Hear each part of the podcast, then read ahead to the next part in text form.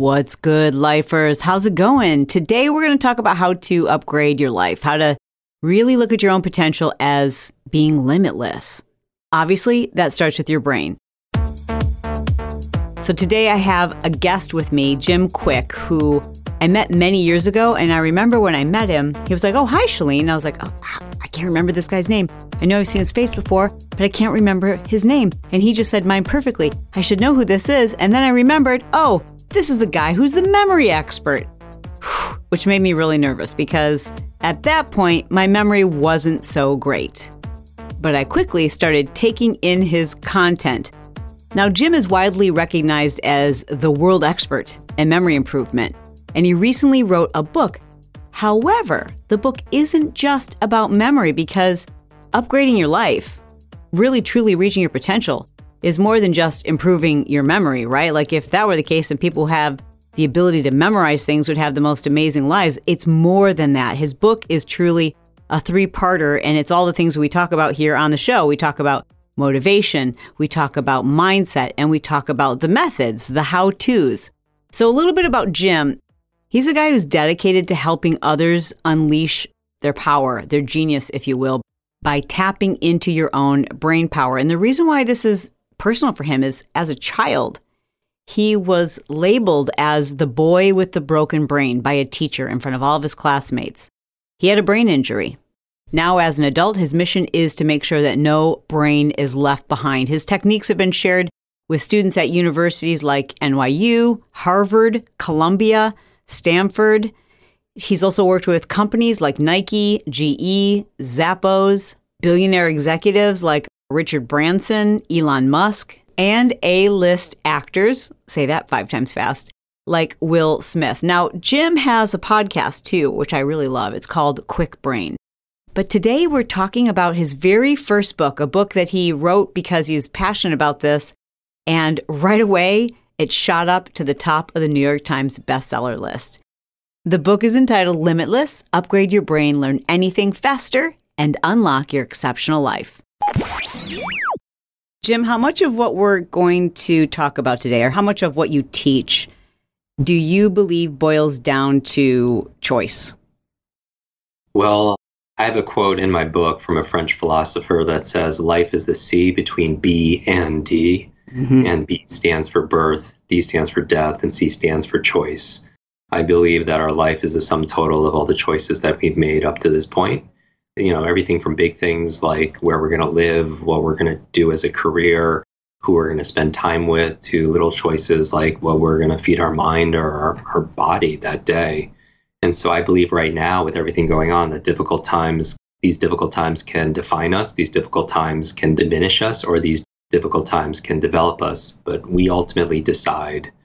And so i think that it's we talk about in the book lies everything i talk about is alliteration or mnemonic or an acronym, so it's easy to remember. It's a limited idea entertained, and I feel like that it's important for people to realize that they have more more power than they realize. Is a lie very much like in your mind a limiting belief? It's something that perhaps wasn't our choice, something that we experienced as a kid or as an adult, and then we form these beliefs, and then we spend so much of our time trying to reinforce those beliefs. Do we know that they're limiting? I think a big part of transformation is really self awareness. I think self awareness is a superpower.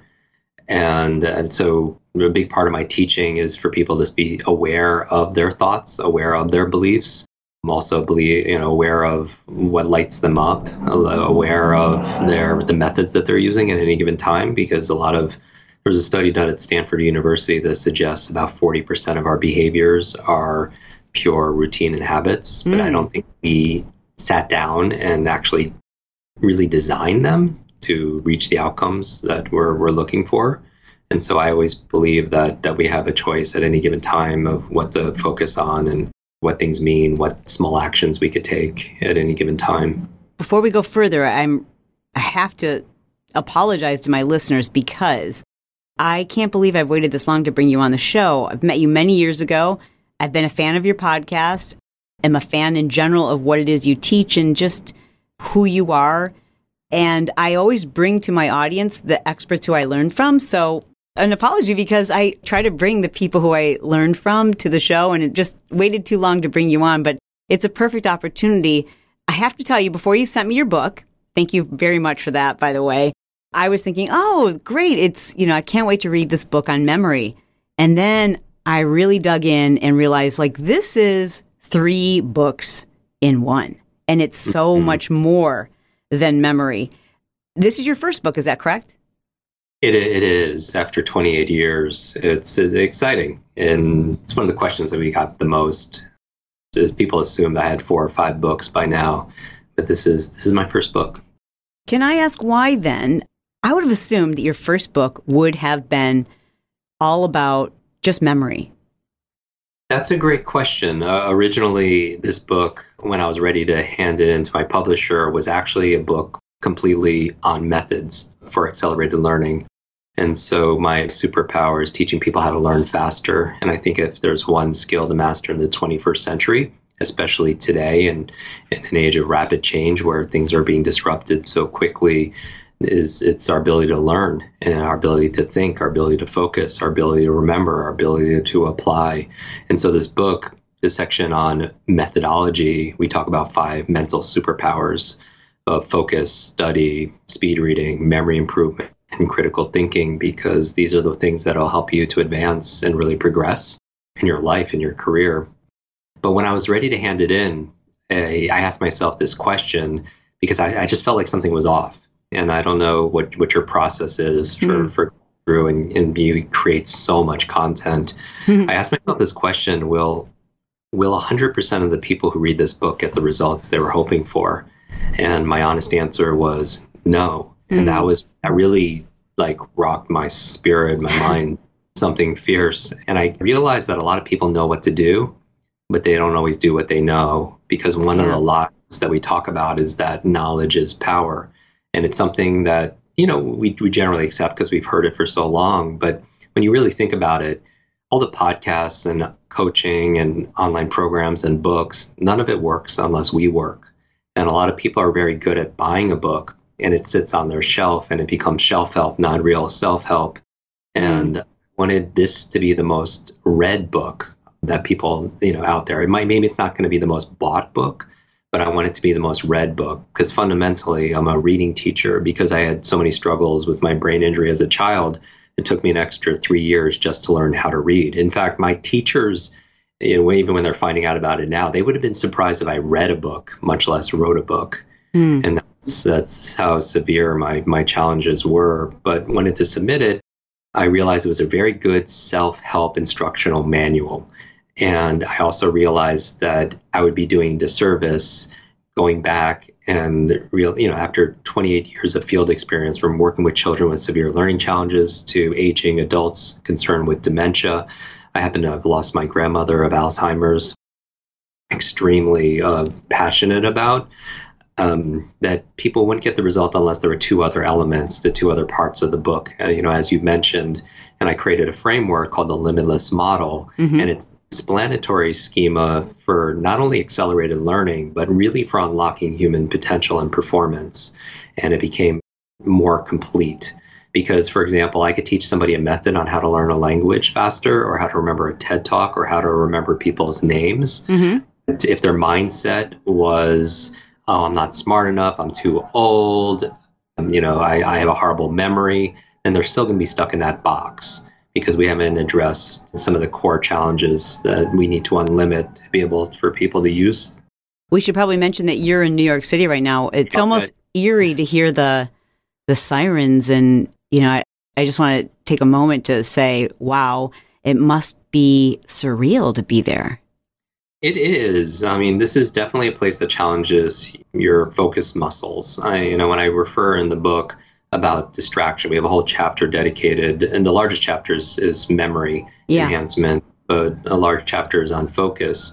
And focus, we realize, is more like a muscle. It's use it or lose it. But most people are building their distraction muscles daily, you know, with their smart devices. We're building those muscles. Now, that's an interesting concept. We're building them which almost sounds intentional. And is there an element that we don't realize we're forcing ourselves to do this because it serves us in some way? It does. I think there's secondary gain for sure. So I would say that if people see here, and which is what I love about you and this show is so it's raw and it's real. So if you hear a siren in the background or a ringtone that comes on, is, and I like it because of the power of words on the human brain. You know, we, we hear this these terms social distancing, but we're being physically distant, but we're being social right now and people as they're engaging in this conversation and you know asking questions and posting they're being social about it.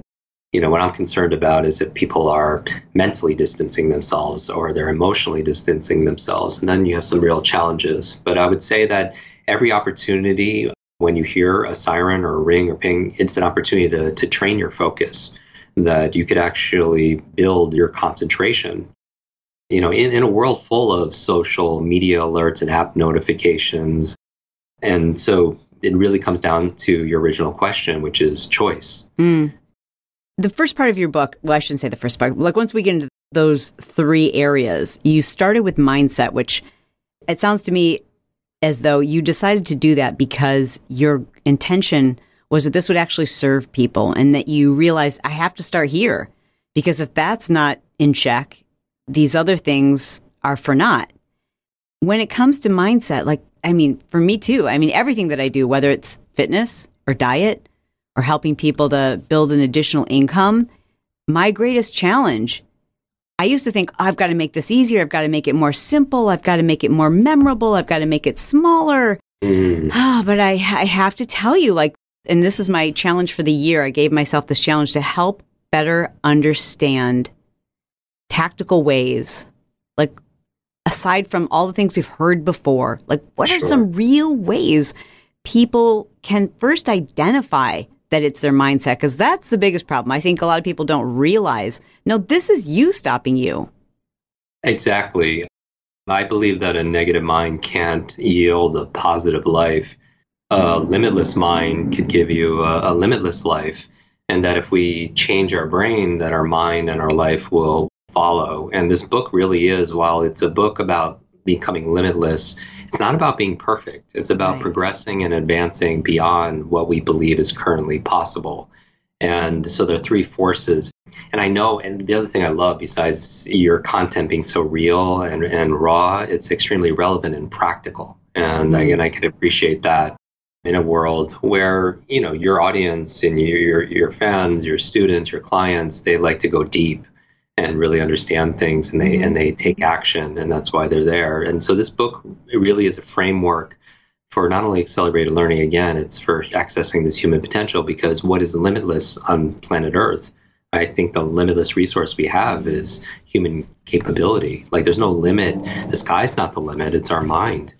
And what i would say mindset when i talk about the three forces and i would invite everyone to actually make this a masterclass right now make this interactive Think okay. about an area of your life where you feel like you are limited.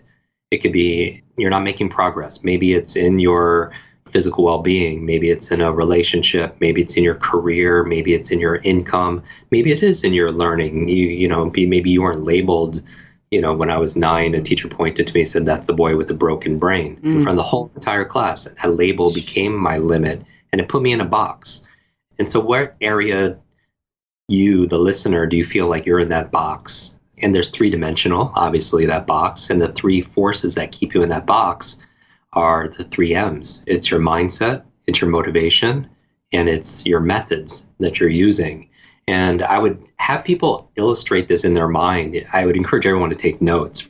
I love this diagram in the book. That was, I'm a visual learner, so that was helpful for me to go, mm-hmm. like, okay, I can picture how these three circles intersect. So can we have everyone, if you're not driving, maybe yes. grab a pen and a piece of paper? Would that be a good idea? Very, very much so. Because while there's a learning curve, there's also a forgetting curve. Ha. We suggest that within two days of learning something once, listening to it or reading it or watching it, that up to 80% of it disappears. You forget it. And I think a lot of people can relate to that. And one of the ways of keeping that retention higher is by capturing notes. And I have a very specific way I teach in the book on how to take notes, very simple way, actually, a whole brain note taking. And I'm, I'm more, I don't know, are you more of a digital note taker? Do you like to read on digital? No. Or? Uh, well, I like to read on digital, but when I'm, even when I'm reading on digital, I have to write notes. I have to picture things in my mind. If there's something I, you know, obviously I'm a student of yours, so there's ways I've learned to, you know, tell the story in my mind. I'm very physical. Like right now, as you're speaking, like I'm writing down words, I'm writing down, even though it's not necessarily, I'm not going to have a quiz afterwards, but this is stuff I want to remember. Mm, I love that. A simple way for everybody to take notes is if you have a piece of paper. And the research suggests that people who handwrite notes actually have better comprehension and retention, which is interesting as opposed to people who do digital note taking. Now, digital note taking certainly has convenience eh, to be able to store that information, to be able to share that information. But a lot of people could type pretty fast, and but writing, handwriting notes, there's something visceral about it. Besides using that kinesthetic part of it, you also it forces you to filter the information and really think about what's important here that I'm listening because you can't write as fast as somebody could speak. So it forces you really to pay attention and to focus. And so one of the ways of whole brain note taking is just to take a piece of paper, put a line down the page, and on the left side, this is where you're capturing, and on the right side, you're creating. Mm. Now, what does that mean? It's a it's subtle difference. On the left side, we could talk about, you know, you could draw the limitless model, right? The Venn diagram, three intersecting circles. It could look like Mickey Mouse, 2 mm-hmm. ears that cross over, and the face and there's some intersection points of all three of them, and then all three of them hit in the middle. And so these are the three M's. And your first one is your mindset. Now, when you're capturing on the left side, you're note taking. On the right side, you're creating where you're note making.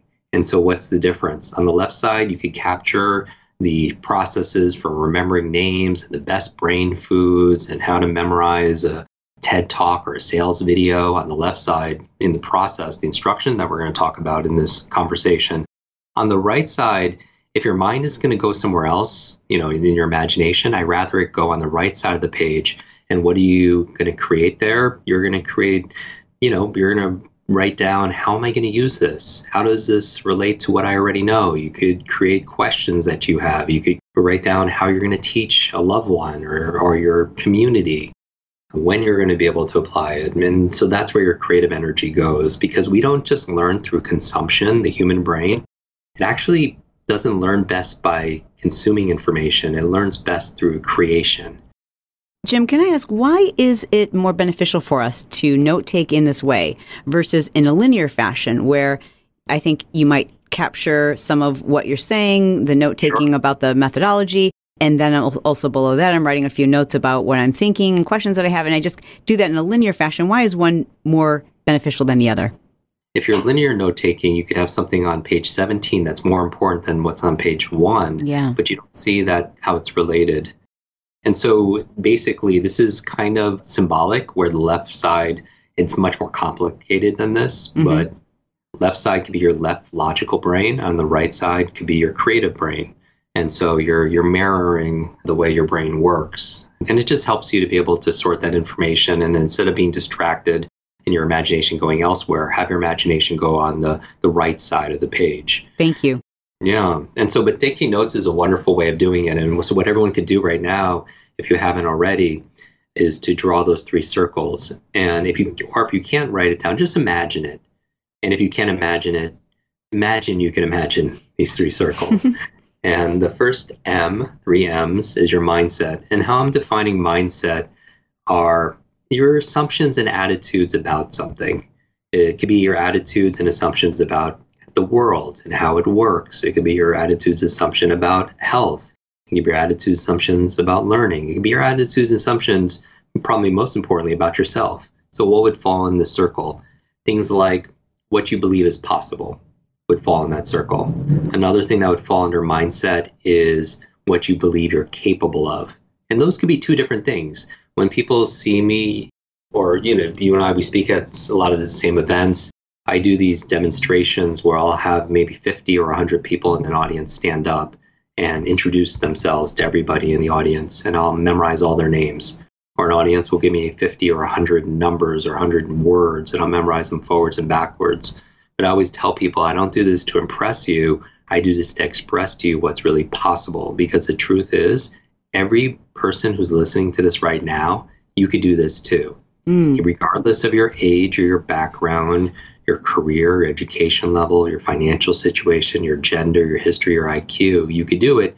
We just weren't taught, right? In school, when we talk about memory, they teach you three R's reading, writing, arithmetic. Obviously, spelling was one of those R's. Um, it's the fourth one could have been remembering or retention. Mm. Socrates says there is no learning without remembering. And so, for example, someone could have the mindset that it's possible, but they might not believe it's possible for them. Right? Somebody could watch a video and see somebody, you know, uh, do amazing things with their body and say, okay, that's possible. That's their mindset, but they're not capable of it. And so that needs to be addressed before the methods. And something else that would fall in that circle that's kind of, you know, if we're going to get really real here is not only what you believe is possible, what you believe you're capable of, but also what you believe you deserve. Meaning that eh, some people have set goals for a relationship, or they set goals for their body, or they set a goal for an income, but they don't believe that they deserve that. And all behavior is belief driven. Wow. And so it's kind of like a thermostat, mm. right? everything coming back to choice the metaphor and metaphors are a wonderful way to learn. It's a wonderful way to teach your team. It's a wonderful way to teach your community or your children. Is the difference between a thermometer and a thermostat.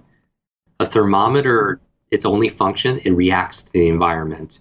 And we sometimes react to the economy. We react to how people treat us we react to what's going on in the news but all the studies done on happiness say that the people that are most happy are the ones that feel like they have agency, you know, that they have control, they have choice. And so, what does a thermostat do? A thermostat doesn't react to the environment. A thermostat gauges the environment mm-hmm. intelligently and it sets a new temperature, and then the environment reacts to it.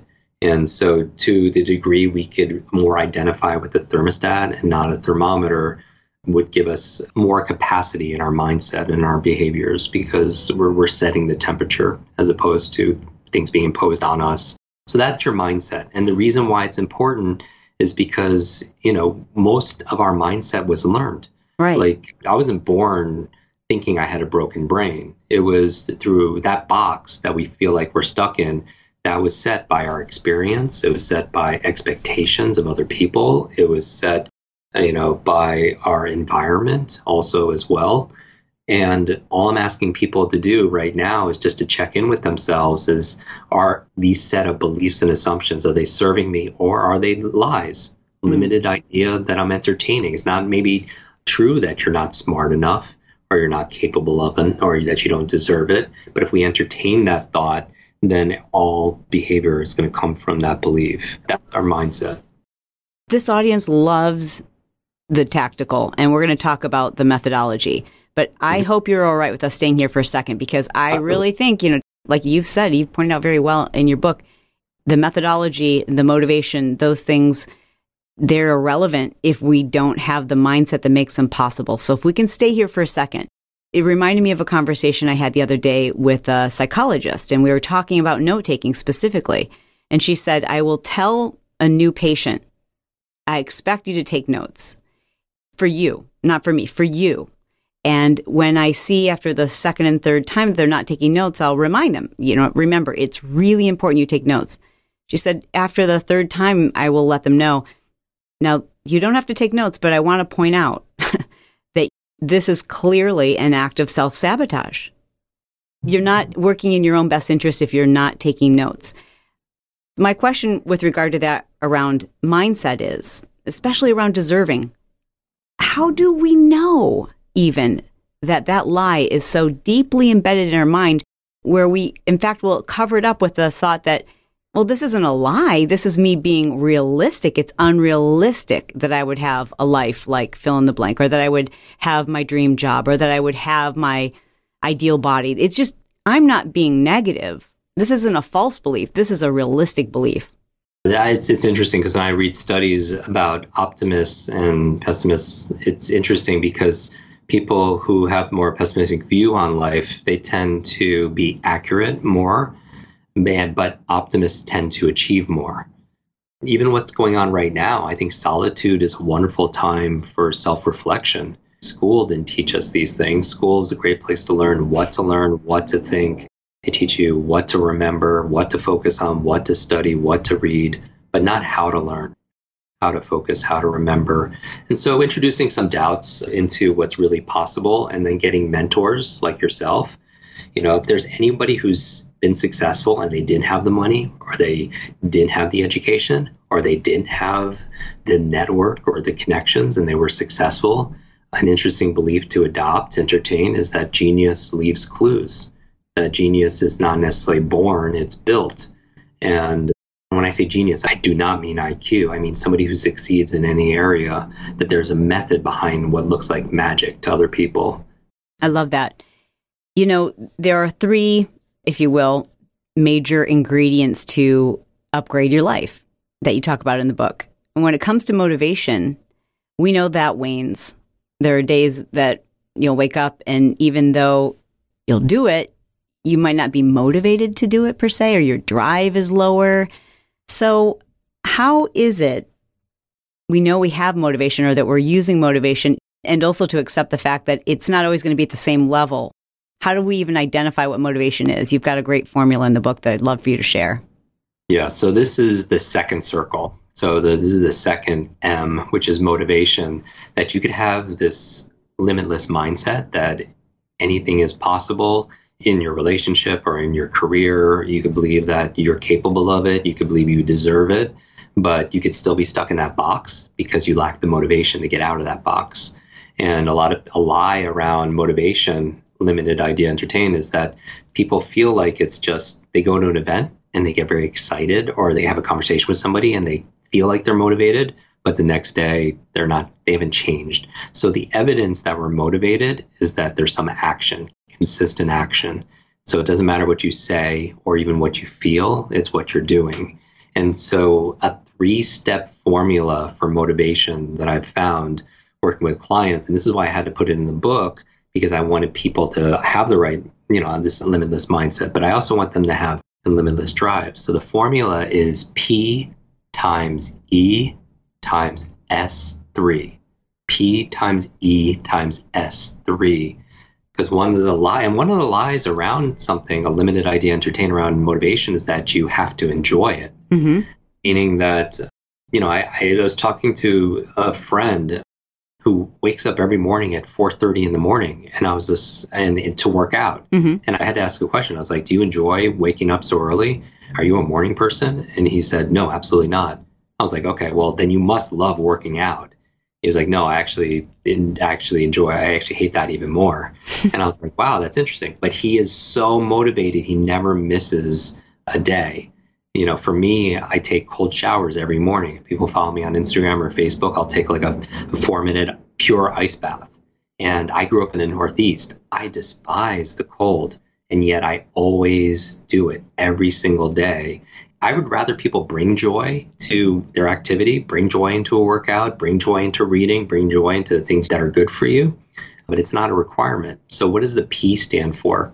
If we were going to build the ultimate let's do a thought experiment. The ultimate motivated human being, you need three elements. The P stands for purpose. And I don't mean your life purpose, although I do address that in the book. Mm-hmm. I mean your reasons for doing something, meaning that I believe another success formula that's aligned with the three M's are three H's. It goes from your head to your heart to your hands. But if you visualize something in your head or set a goal in your head and you're not acting with your hands, then you have to check in with the second H, which is your heart. And the heart is emotions, right? That we're not always logical, but we're always biological. When you think about dopamine, oxytocin, serotonin, endorphins, you know, what what is the fuel that's the reasons we're doing something. Mm-hmm. So I don't I don't love sometimes taking a cold shower, but I have a clear reason. And it's not just a cognitive reason, because a lot of people could write all the reasons why they should work out and exercise and eat good food but you have to allow yourself to feel those reasons because we are emotional creatures, meaning feel the rewards that come from doing that behavior consistently, and also maybe even feel the consequences and feel the negative part of mm-hmm, not mm-hmm. going through. And so that's the P is, is purpose.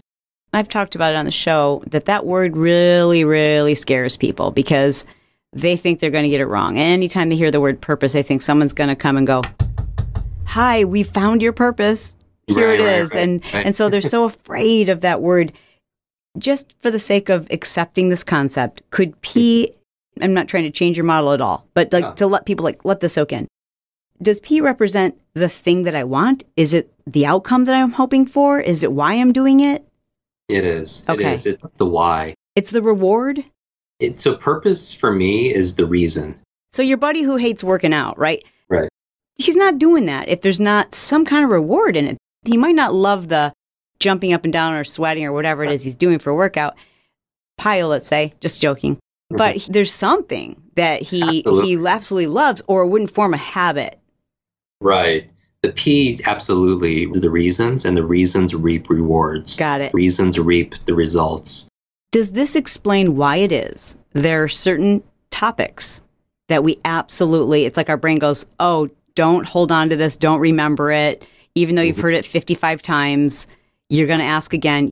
Like literally, there are certain topics where I hear the person start and I'm like, oh, I won't be remembering this.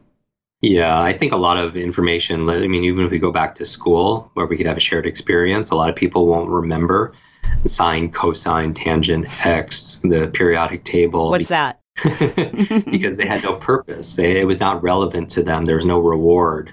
Yeah. And so, even going back to remembering names, even when we do, we don't remember all names, most people, but most people don't forget all names. And the names that we tend to remember are people that we're attracted to because there's a reason. They could be good for your business, or there's some kind of purpose or a reason. And so, the goal is to really tap into that consciously. So even if you're going to want to remember someone's name, ask yourself, why do I want to? What's the purpose of remembering the person's name? Maybe it's to show the person respect. Maybe it's to create a new connection. Maybe it's to make a new friend. Maybe it's to practice these things I learned, you know, on this podcast. Because you know, without a reason, you won't get the results. And so, purpose is just allowing yourself to feel the benefits of following through, the rewards, and also maybe the consequences. So, for example, I saw an acquaintance recently, and this person has always been just did the opposite of everything that's healthy for you, right? And he had a heart attack and, you know, and he had triple bypass surgery, and he still continued to not move, to smoke, to oh, excess, you know, all these things. And then, but I saw him two years later, and he was like the physical specimen of health. Hmm. And I was like, what happened? It's like, you know, like a heart attack didn't do it for you, but that didn't change it. And it was his daughter. You know, one day he found his daughter crying and he wanted to know what, what's the matter. And she wanted him to be around to be there for her children and to walk Mm. her down the aisle. And that purpose, that feeling changed everything for him. So all I'm saying is part of motivation, and this is only part of it, is having a reason. Because if you can't feel a purpose, maybe you should reevaluate whether you should be doing that action anyway. Mm. Because maybe we're spending too much time doing things that aren't giving us the reward that we're just doing out of out of habit or routine. So that's the P is allow yourself to feel the reward, the purpose behind it. And now now my mind went, okay, let's do this thought experiment. If somebody just has a big enough purpose and they feel the rewards or the consequences that come from not doing it, will they always be motivated? And my my mind went, no, they can be missing the E. And the E stands for energy. All right, I've got a memory challenge for you. I want you to remember these numbers 80, 60, 15. 15. Today we're talking about ThirdLove, my favorite maker of bras, the bra that I'm wearing right now. And they have 80 different sizes, including half cup sizes. Now, to figure out what size you would wear, you just take a simple quiz. It takes less than 60 seconds over 15 there's a 15 15 million women have taken this quiz to figure out what size they should be wearing because it's not just how big your breasts are it's like the shape and everything. And ThirdLove is going to help you find the right bra based on your breast size. Now it only takes you 60 seconds. You didn't have to remember that number. It only takes you 60 seconds so to complete the quiz. Here's another 15 so far ThirdLove has donated $15 million in bras because if for any reason you don't love your bra, you've got 60 days to return it. How cool is that?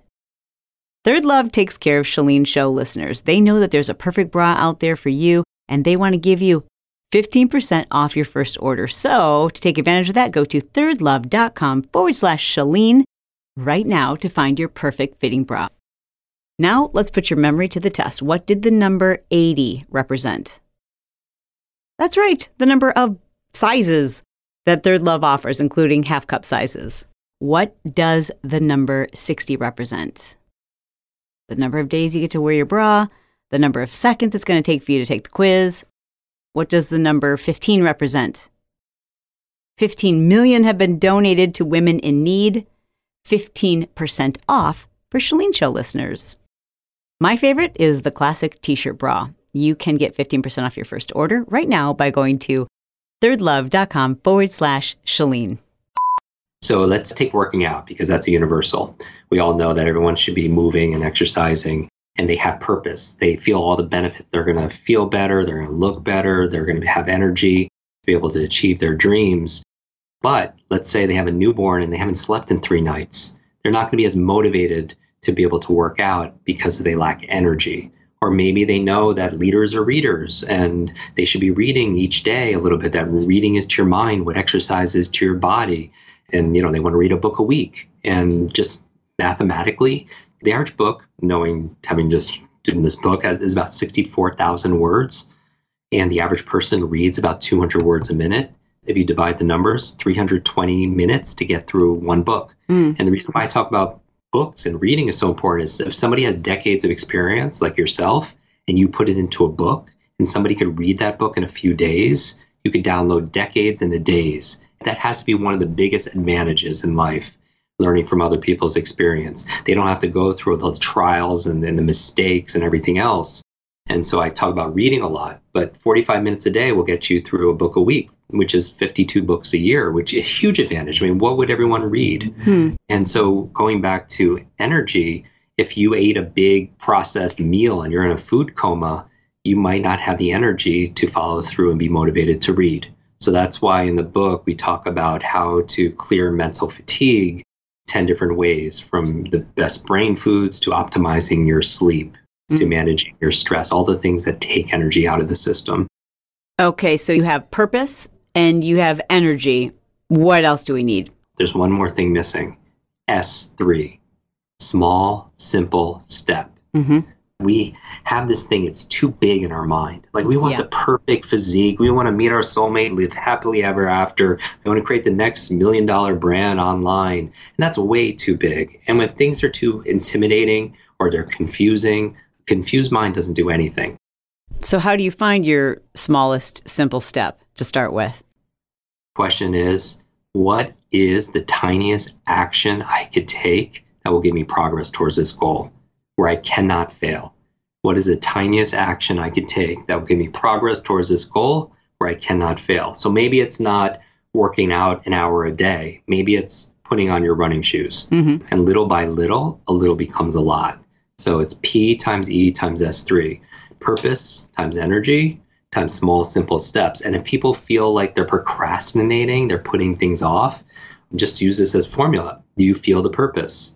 Do you feel the reward emotionally of what'll come from this or the consequences of not doing it? Or do you have plenty of energy, fuel to be able to follow through on this? Or maybe have you broken it down into a small, simple step? And then you'll have your motivation. In these methodologies, you talk about focus, and you offer practical tips as well as study and memory. Memory is something, you know, you've really become well known for. It's also, I don't know if this is true for everyone, but I know it to be true for myself that when I meet someone who can remember dates and facts and quotes and scriptures and all of these things, I assume that they have a much higher IQ or intelligence than most people. Is that true? And when I say is that true, is that true that many of us perceive those who can remember details and facts and important things? Do most of us perceive people to be more intelligent because of that? We do. We certainly do. I mean, I'll, I'll address it really two quick ways. When I talk about one of the lies, the seven lies to learning, one of them is that intelligence is fixed. Mm-hmm. And uh, we know absolutely it's not, that it's fluid. That an IQ or a standardized test doesn't accurately represent someone's potential. Like a test you take when you're seven is not your potential when you're 77. And so that we just demystify. Mm-hmm. A lot of the book is about transcending, which is like ending the trance, ending this mass hypnosis that we're not enough, or that our memory is somehow fixed or our potential is somehow fixed, like our shoe size. And we, we offer the real research behind it and then offer somebody a new belief to install that intelligence isn't fixed, that it's fluid, that genius isn't born, that genius is actually built. But coming back to memory, certainly that in today's expert economy, where knowledge is not only power, it is profit, that, you know, you're not, it's not like the turn of the 20th century where people were working on farms and factories and it was built on brute strength. Now it's our brain strength, mm-hmm. right? It's not just our muscle power, it's our mind power. And even in a world that we live in where jobs are going to automation and they're going to artificial intelligence. What makes us human, what makes us valuable is our creativity, our ability to solve problems, our ability to think you know, analytically, you know, have divergent thinking to be able to make better decisions. But the challenge is it was never really taught us, we never learned how to do that. And that's why I wrote this book. And so I do believe having a great memory is a force multiplier. I mean, it makes every part of your life better you know in your relationships when you could remember things that are important to loved ones when you could remember dates when you could remember you know like workouts when you could remember anything you know your life just gets magnified and you know in the beginning of the book i open up the book with the four supervillains if you will. You know, I talk about superpowers because I taught myself how to read by reading reading comic books. You know, something about the superheroes brought it to life for me. But the four horsemen of the the apocalypse, if you will, mental apocalypse. You know, this is what we're facing right now, and it's all driven by technology. It's not mm-hmm. it's not created by technology, but it's amplified. And I think everyone can relate to these. And just so to be aware of it really quickly, four of them: digital deluge, too much information, too little time I mean, how many people are just drowning in information? Like you're taking a sip of water out of a fire hose. There's too much to learn. And that's why we teach speed reading and study skills. Digital distraction. You know, we talked about that in the beginning. That mm-hmm. you, how do you have to focus when, when we're growing up on technology where it's training our distraction muscles? And we talk about it. I have a video has 27 million views on Facebook. Just don't touch your phone the first half an hour a day because it's rewiring your brain for number one to be distracted. Yes. You know, every ring, ping, ding, you know, it's just training you, just building your distraction muscle first thing, and it's training your brain to be reactive. And you don't want to start your day just reacting and fighting fires and on the defense. You know, our friend Brendon Burchard has a quote that says, your inbox is nothing but a convenient organizational system for other people's agenda for your life. Mm-hmm. You're just waking up and just reacting to things. Your brain gets hijacked and it just trains yourself just to react. And you can never have a quality of life if you're not in control and things are reacting more to you. I know my audience loves those tactical things that they can start to practice. Mm-hmm. Can you share with us maybe a simple way that we can use association to improve our memory? Absolutely. So, what I'll give everybody, I'll teach you a really quick technique to memorize like a TED talk. Let's give everybody the assignment of you have to memorize the one Chalene Show podcast that had the most profound impact on you. I would love that. Okay, that's the assignment. Absolutely. And so I could give people an example of how to do it okay. with some real content in just a few minutes. Yep. And then you could apply it towards your favorite episode. Okay. This would be great.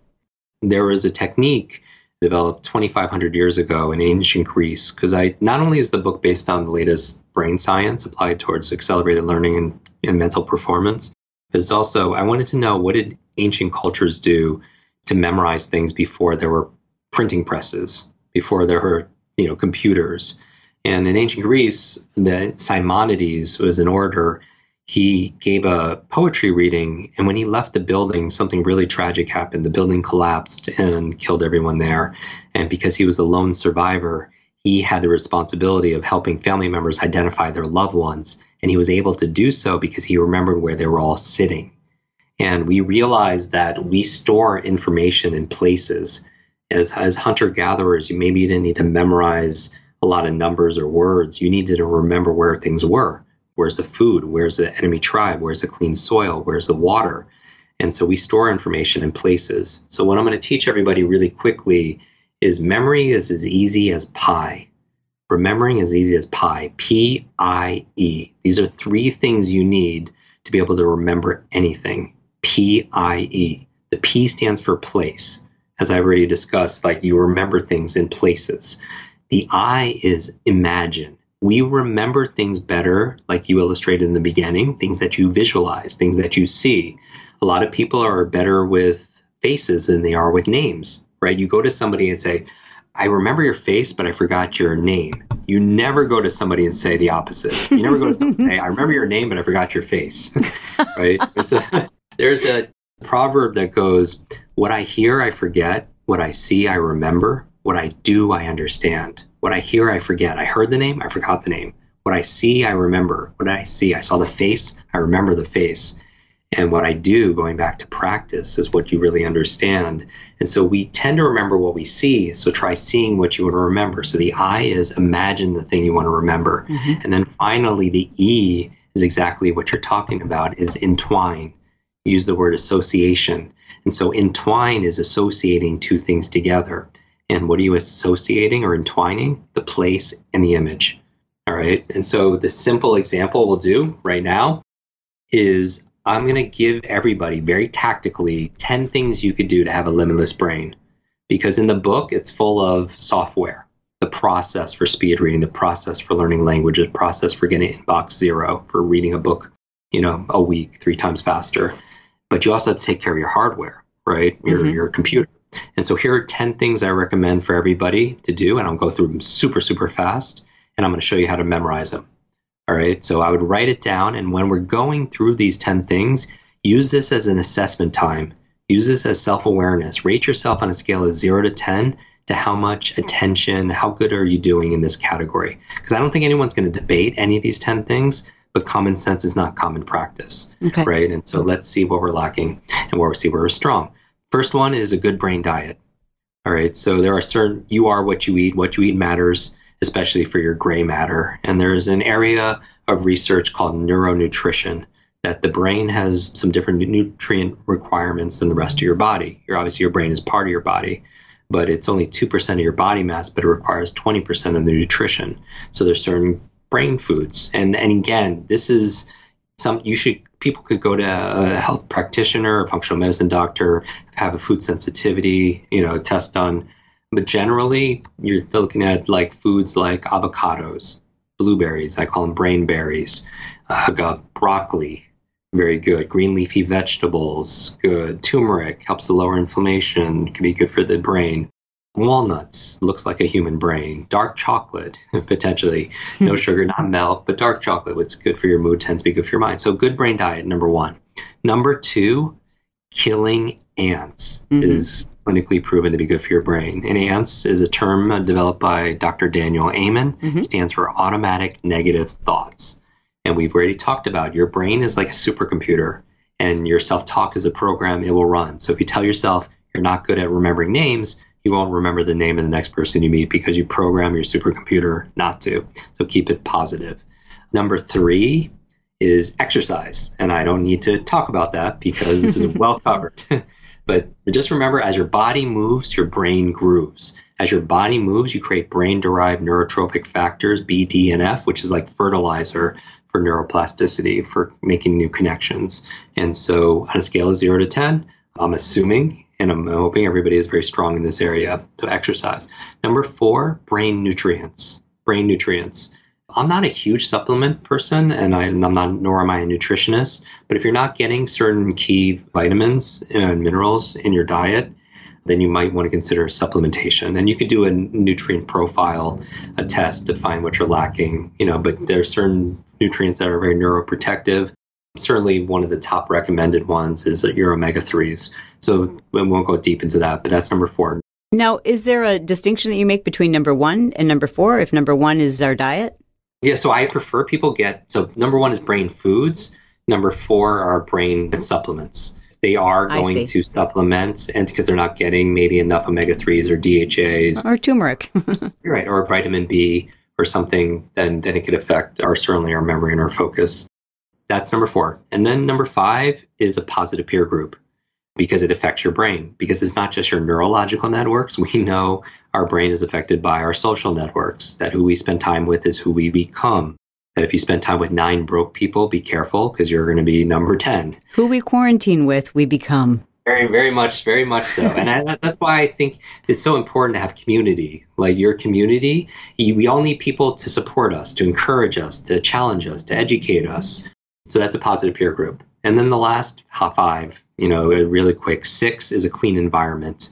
We know that the human brain loves a clean environment, that when you clean your, you know, your space, you clean your office, you clean your desktop, you have clarity of thought. And so your external world is a reflection of your internal world. And, you know, I have a very popular video out there that, that my Jim Kwik's morning routine. And, you know, millions of people watch. It's just the 10 things I do in the morning to jumpstart my brain. And one of them is make my bed. Something very, very simple, but how you do anything is how you do everything. So you train yourself for excellence. Plus, your brain loves cleanliness. So Marie Kondo your mind. That's number six. Number seven, sleep. And that's obvious, right? But, you know, how's your brain the next day on a bad night's sleep? How's your focus? How's your memory? How's your ability to think and make decisions? How's your patience? Exactly. And so your temperament, everything. So, three reasons to sleep from a brain perspective. Number one, that consolidates short to long term memory. And so if you have long term memory issues, check into your sleep. Number eight, brain protection. Protect your brain, wear a helmet. Number nine, new learnings. And I'm preaching to the choir here, but they did a study on nuns that live 80, 90, and above. I call them super nuns. It was called Aging with Grace. And they found out half of it had to do with their emotional faith and gratitude. And the other half, the key to the longevity, they were active learners, lifelong learners, and it added years to their life and life to their years. They put it on the cover of Time magazine. And so always be learning because just like and what, how you build your body is through novelty and nutrition and sleep. Same thing with your mental muscles. You give it novelty, nutrition, and sleep. Novelty is the learnings, right? And finally, last one, stress management. Stress management because chronic stress we know shrinks your brain. And chronic fear is why some people have to tune out some of the news. I'm not saying don't know what's hmm. going on but chronic fear suppresses your immune system. It's a whole area of science called psychoneuroimmunology. Your mind has an algorithm like facebook and instagram that if you like and comment in every or watch every cat video it'll just show you lots of cats because right. that's what you're engaging with. Same thing with the news. If you're always looking at what's scary and dark and threatening, it'll start feeding you that same algorithm of what's dark. And then you don't focus on gratitude, you don't focus on possibility, you don't focus on opportunity, you know, as well. And so stress management is on a scale of zero to 10, you know, what are you using to cope for, with stress? You know, whether it's meditation, what what are you doing to be able to lower the cortisol, the adrenaline, so you're not in fight, flight, freeze all the time. And so those are the 10 keys for having a limitless brain. And, you know, if you just, you have to do all of those things because if you're lacking certain nutrients, it's going to affect your learning. If you're not getting sleep, it's going to affect your learning. If you're with energy vampires, it's going to affect your brain. If you're too stressed out, it's going to affect your brain. So it's not any one thing, it's all these things. Now, the, the technique, which is really, really simple P I E, place, imagine, entwine, is you're going to take a place that you're familiar with. And what you're going to do is imagine you're standing in your kitchen and you're going to go clockwise and you're going to pick five places. So maybe the first place is your microwave. The second place is the stovetop. The third place is the refrigerator. The fourth place is the washing machine. The fifth place is the sink right? And then you go into the next room and say, okay, you're now in your, let's say, your dining room, and you have the, you know, the table, dining room table is number six, you know, and the sideboard is number seven. And you just go through the house and you have places. Mm-hmm. And this is how people would remember a lot of information, and they would go place to place. So, do we have three minutes to go through a quick exercise? Sure. Okay, so what I want everyone to do, because everybody has different places, is we'll just do an imagination story. I want everyone, if it's safe, to take a deep breath, exhale, and close your eyes. Just helps you to focus. And we'll use my office as an example. All right. We have an office in Westchester, New York. I want to imagine, like, in your mind, we're going to take because everybody has different homes so we'll just use one. Mhm. i want you to imagine you are we're in the suburbs of westchester. It's uh, uh, north of new york city and a big glass building. I'm going to take 10 places. I'm going to entwine the 10 things to have a super brain. So number one place we pull up to the parking lot. So the first place is the what? Parking lot. Mhm. good. And everyone say it out loud because that's your verbal memory. So we're in the first place is the parking lot and when you get out, the first brain thing is there. It's a good brain diet. Mhm. So there's a whole buffet of the best brain foods, and you're just eating it up. Or you're having a big brain, you know, limitless brains party. And everyone's eating the blueberries, the, the dark chocolate, the walnuts, the avocado. And just imagine that. And if you can't imagine it, just just again, imagine you can imagine. Imagine you're eight years old. This is what children do to learn so fast. The second place, there's a waterfall. It creates a moat around my building and you have to cross a bridge. So the second place is the bridge, right? And you're walking across, and you remember the second thing, which is killing ants, automatic negative thoughts. So imagine you're just stepping on ants. You would never do that, but information tied to emotion becomes a long term memory. Remember that. Information by itself is forgettable, but information combined with emotion becomes unforgettable. We all remember a song that can take you back to when you're a teenager or a food or a fragrance that could take you back to when you're a child. So we're adding emotion here. So you're stepping on those ants. You go into the building. The third place you step into is the elevator. So what's the third place? Say it out loud. Elevator. Or good. And when you're in there, you're doing the exercise. And what exercise do you recommend people are doing in the elevator? How about air squats? Perfect. Everyone with Chalene is doing air squats, and she's there with you right now in the elevator. Imagine that. All right, you get out of the elevator. The fourth place is right in front of you. It's the hallway. The hallway, and you need to remember brain vitamins. Brain vitamins. So I just want you to imagine, like, there are bottles of, of brain vitamins that you're just jumping over or tripping on in the hallway. Like maybe you're Laura Croft and you're jumping over these big bottles of, of brain nutrients. You open a door to the office. Immediately to the left is the fifth place, is the closet. What's the fifth place? The closet? Good. And you open it, and there's your positive peer group is in the closet. All your happy friends are cheerleading. Well, I embrace them. They can come out of the closet if they'd like. I still love them.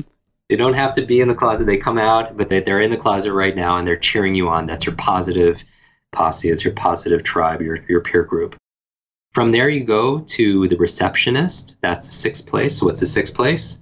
The receptionist. Great. And the receptionist is cleaning the environment to remind you of clean environment. And everything has a place, organizing everything, uh, vacuuming, dusting everything, clean environment. Behind the receptionist is this beautiful tropical fish tank. So what's the seventh place? The fish tank. Fish tank. And I want you to remember sleep. So I want you to imagine Hmm. uh, Nemo and Dory, they're in their pajamas, they're snoring, they're in their bunk beds, and they're sleeping. sleeping, the fish are sleeping.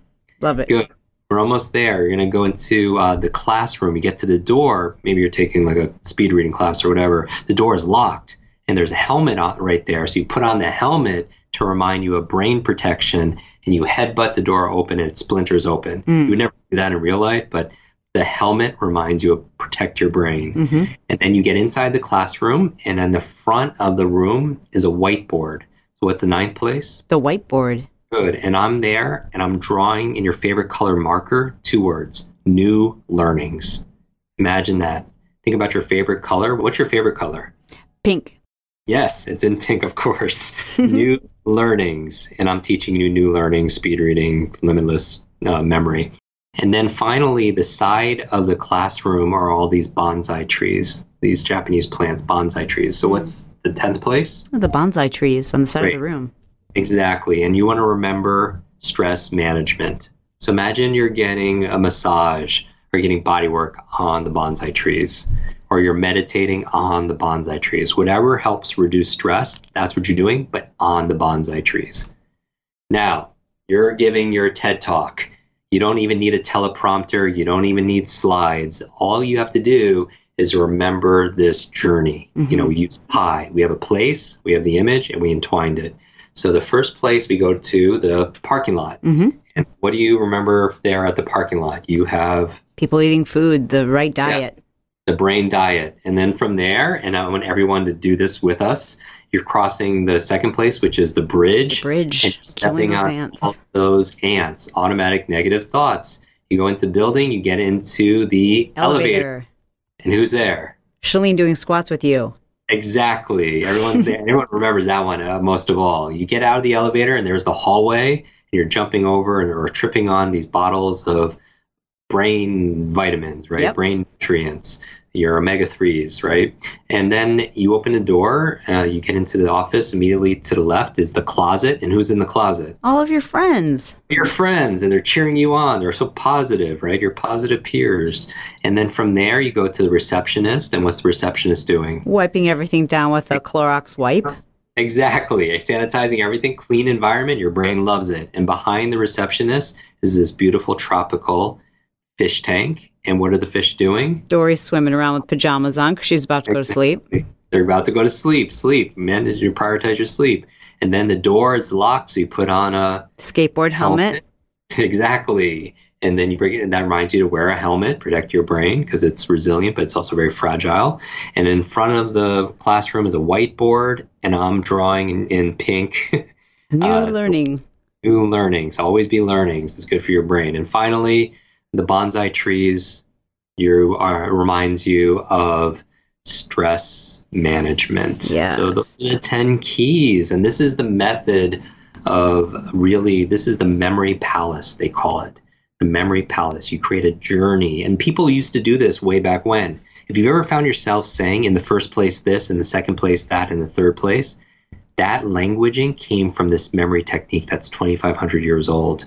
And I wrote the whole chapter on memory in Greece because I found out not only was that technique, you know, they pioneered it, but also the goddess of memory, her nine children were the nine muses of science, literature, and art. And isn't it interesting that the mother of science, literature, and art is memory? Hmm. There is learning without memory. I want to thank you for that technique. It's one that I, I learned from you, and I used it to just free myself from. I used to bring note cards whenever I was giving a speech, you know, and sometimes you have to memorize hours worth of content if you're doing like a seminar. And, and so I'd have all these note cards, and I, I'd never wanted to grab them, even though I brought them with me. So I would stumble and kind of, you know, do things out of order until I learned this technique. And I just want to say to our listeners that what we just did isn't just learned or memorized those 10 things. We actually memorized 20. So when I was first learning this from you and listening to an audio of you explaining how to do this, I was like, wow, this is kind of hard because I have to remember what, shoot, what came after the hallway? Oh, yeah, closet. Then when I started putting into practice myself, you realize those things you associate, you don't have to memorize those because they're already in your house. You're already, so it's so it's even so much easier than what we just practiced.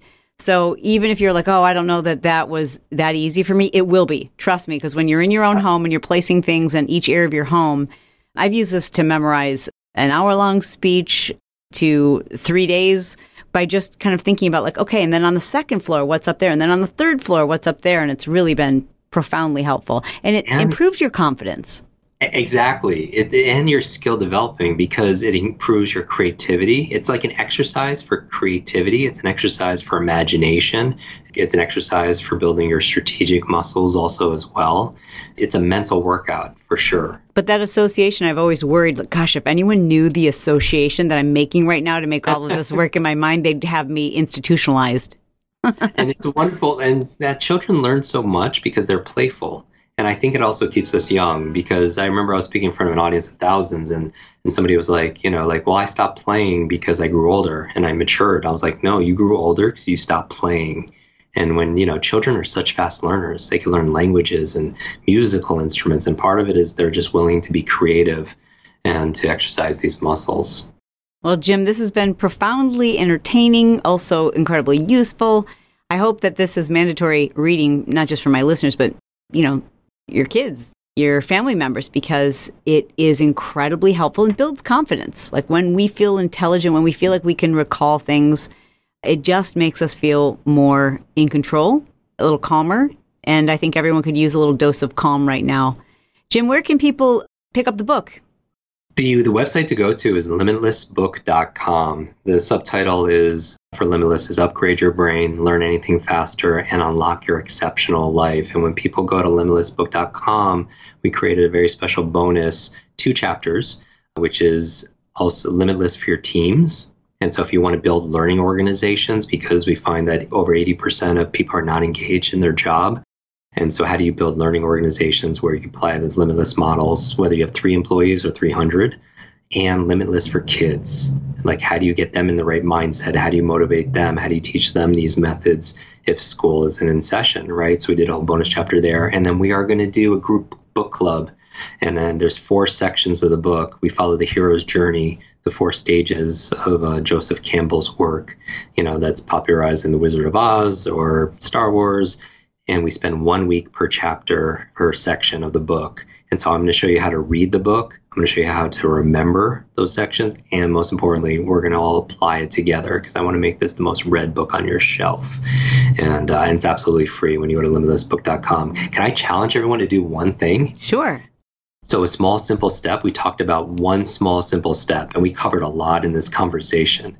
What I would suggest everyone do is a small, simple step is to take a screenshot of this episode and tag Chalene, tag myself, and post it. And the small, simple step you could do is teach one thing that you learned to uh, on, on social media. You know, one thing that you learned, because the fastest way to learn something is have the intention of teaching somebody else. Because when you teach it, you get to learn it twice.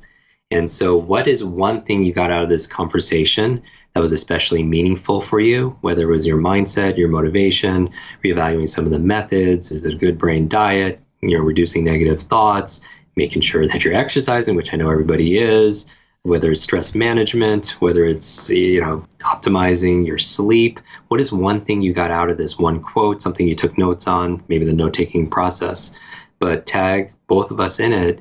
I will repost some of my favorites but share what you learned, just one thing, or take a picture of your notes that you just took and share that online. And I'll actually gift a signed copy of the book to one random person just for putting it on there. That's awesome. Thank you so much, Jim. I think they're going to love that. And ladies and gentlemen, I hope that you follow through on that challenge.